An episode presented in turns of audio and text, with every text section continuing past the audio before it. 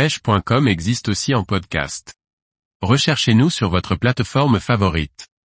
La pêche en côte rocheuse par mer agitée, restez en sécurité. Par Antonin Perrotte Duclos. Quand la météo est mauvaise et la mer est agitée, pour pouvoir pratiquer notre passion en toute sécurité, quelques équipements sont à prévoir. Ainsi qu'un peu de bon sens si l'on souhaite obtenir des résultats en pêche.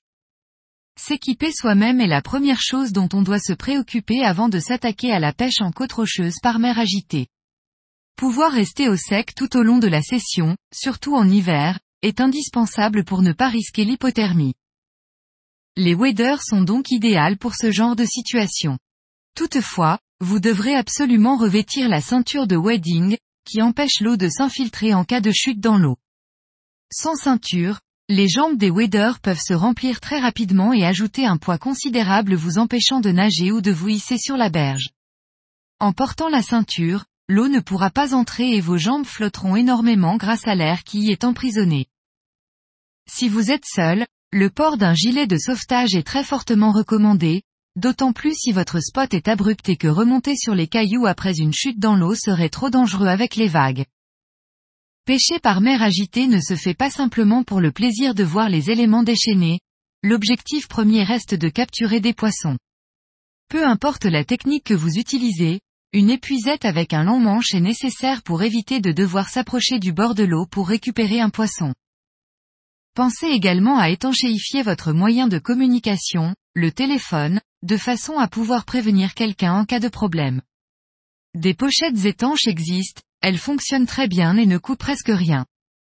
Une bonne veste étanche est également conseillée pour éviter d'être détrempé par les embruns.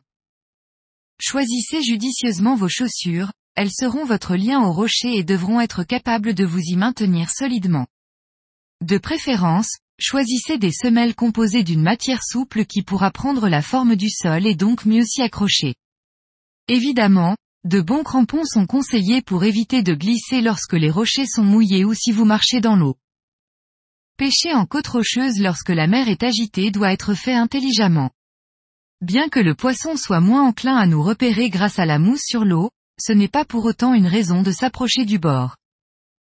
Les vagues arrivent au bord par série, cela veut dire qu'un spot qui a l'air protégé ne l'est pas forcément tout au long de la session. Une vague plus grosse et plus puissante que les autres peut arriver à tout moment. Il faut donc savoir prendre ses distances avec le bord pour éviter de se faire surprendre. Si vous en avez la possibilité, attendez quelques minutes avant d'accéder à une zone pour vérifier la hauteur maximum que peuvent atteindre les vagues et placez-vous à quelques mètres en arrière de cette démarcation.